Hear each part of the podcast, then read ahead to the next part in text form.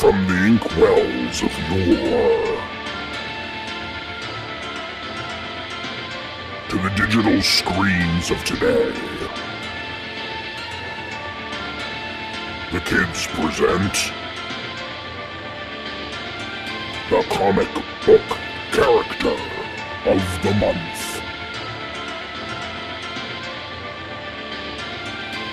Welcome back, kids, and thanks for listening as we continue our celebration of Ms. Marvel, Kamala Khan, here on Kirby's Kids for the month of June as our comic book character of the month. Continuing this five part series, we go to issue number three of Ms. Marvel No Normal, part three of five, side entrance. Before we delve into this part three story, we're going to profile an additional creator of Ms. Marvel. In our previous episode, we had profiled Sana Amanat, who is really the real life inspiration for the Kamala Khan character. Today, we will look at G. Willow Wilson, our writer. G. Willow Wilson is the author of the acclaimed novel The Bird King co creator of the Hugo and American Book Award winning series Ms. Marvel, which she wrote from 2013 to 2018. And she's written for some of the world's best known superhero comic book series, including The X Men, Superman, and Wonder Woman. Her first novel, Alif the Unseen, won the 2013 World Fantasy Award for Best Novel and was a finalist for the Center for Fiction's First Novel Prize, and was long listed for the 2013 Women's Prize for Fiction. In 2015, she won the Graphic Literature Innovator Prize at the PEN America Literary Awards.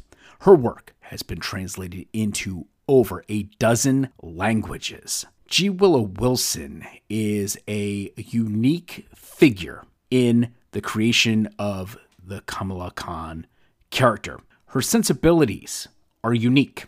She is actually a convert to Islam. So, being born here in the United States and of a traditional Protestant upbringing, she made the conscious decision to convert to Islam when she was in college.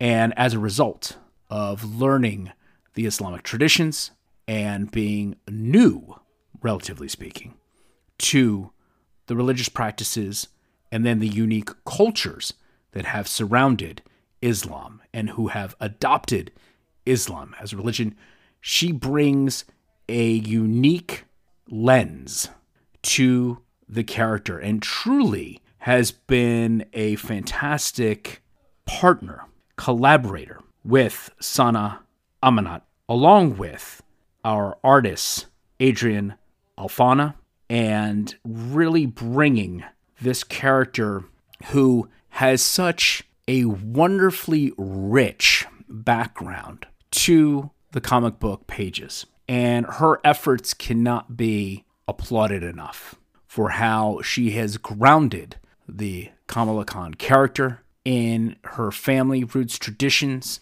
As a matter of fact, Kamala Khan has always felt different. Strict parents, nerdy interests, and now strange shape shifting powers. After accidentally morphing into her childhood hero, Ms. Marvel, Kamala saved her frenemy, Zoe Zimmer, from drowning. It was exhilarating, until that is, her parents grounded her. So there you have it. She has superpowers, she's been grounded. There's this cultural dynamic that is happening between immigrant parents and Kamala, who was born here in the United States and has grown up, but knowing that she's grown up in a different culture and family. In this installment, which came out in June of 2014, we see Kamala realizing the fallout or magnitude of now the coverage of this reemergence of Ms. Marvel. It's as if she had gone away and come back. However, who is this Captain Marvel? There's Carol Danvers' character who's around. And where is this retro looking Ms. Marvel coming from? Which, of course, was part of that transformation that Kamala Khan had undergone in our first issue. So here we see her really coming to grips with her new set of powers, really questioning, oh my gosh, how did I get these? This must have also happened to other people. So she is frantically researching while also then navigating the cultural expectations and norms of her family life, including going to a mosque to listen to a sheikh's delivery and lessons. And there she is within the mosque, and there is a modesty wall a screen, if you will, not a wall, but a screen that's set up between men and women who are all listening to the sheikh. And Kamala has the courage to, say, hey, look, wh- why can't I see you? What is going on here? Why are we being separated? Wasn't there at one time when both men and women were allowed to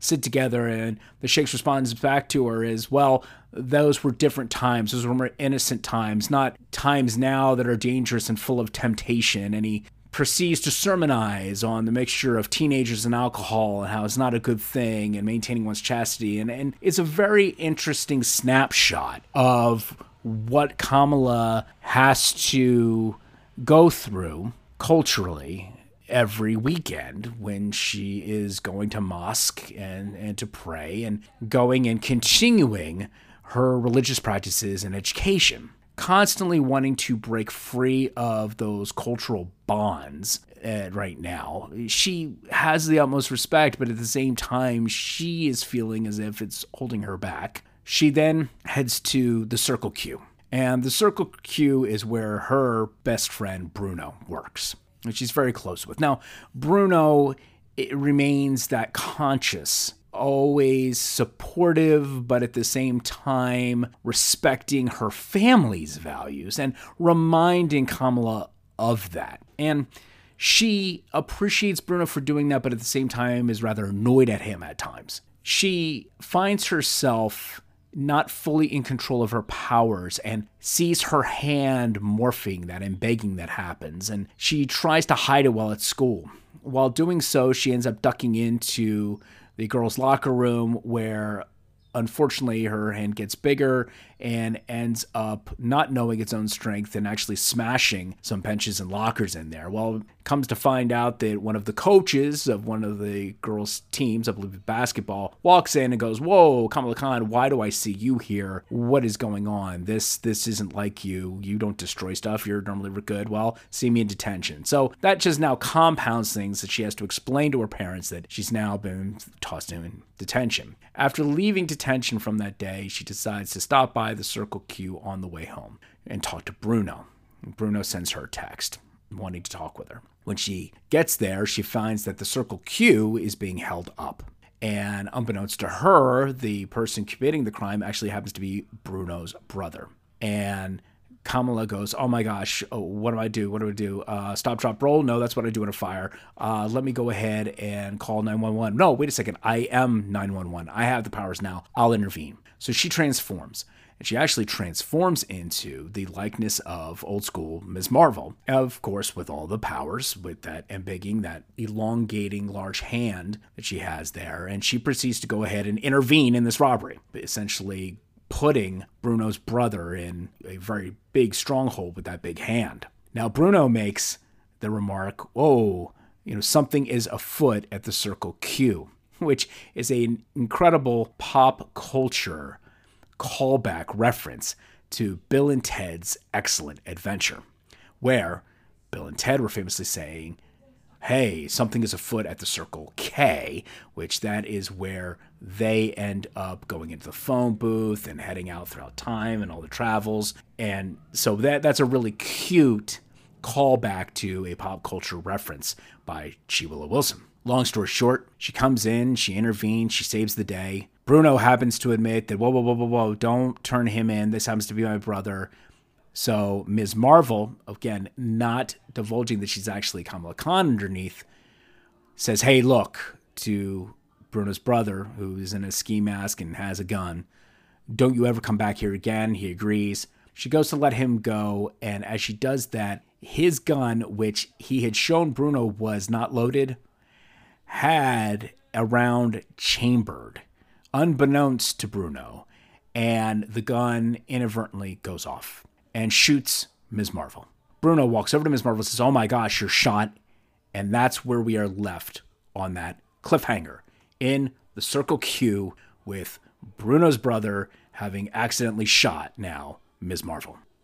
That is an exciting cliffhanger, really great continuation of this story, balancing perfectly the action and interaction amongst the characters while then probing deeper into Kamala Khan's cultural roots, her inner struggles, not only for self identity within her community of folks accepting her as a Pakistani Muslim American, but also at the same time, her coming to grips with these new powers that she has and the responsibility behind that and what should she do and all of it is extremely fascinating and i'm really looking forward to our fourth issue in this five issue series so please join us for that in the next coming week How does she convince everyone that she's good?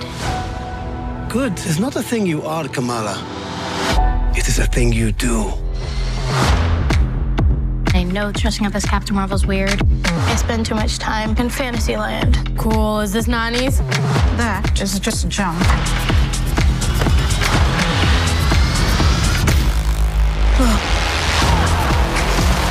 What does it feel like?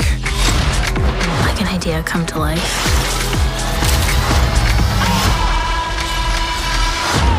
Everything's changing really fast. If you save one life, you saved the world.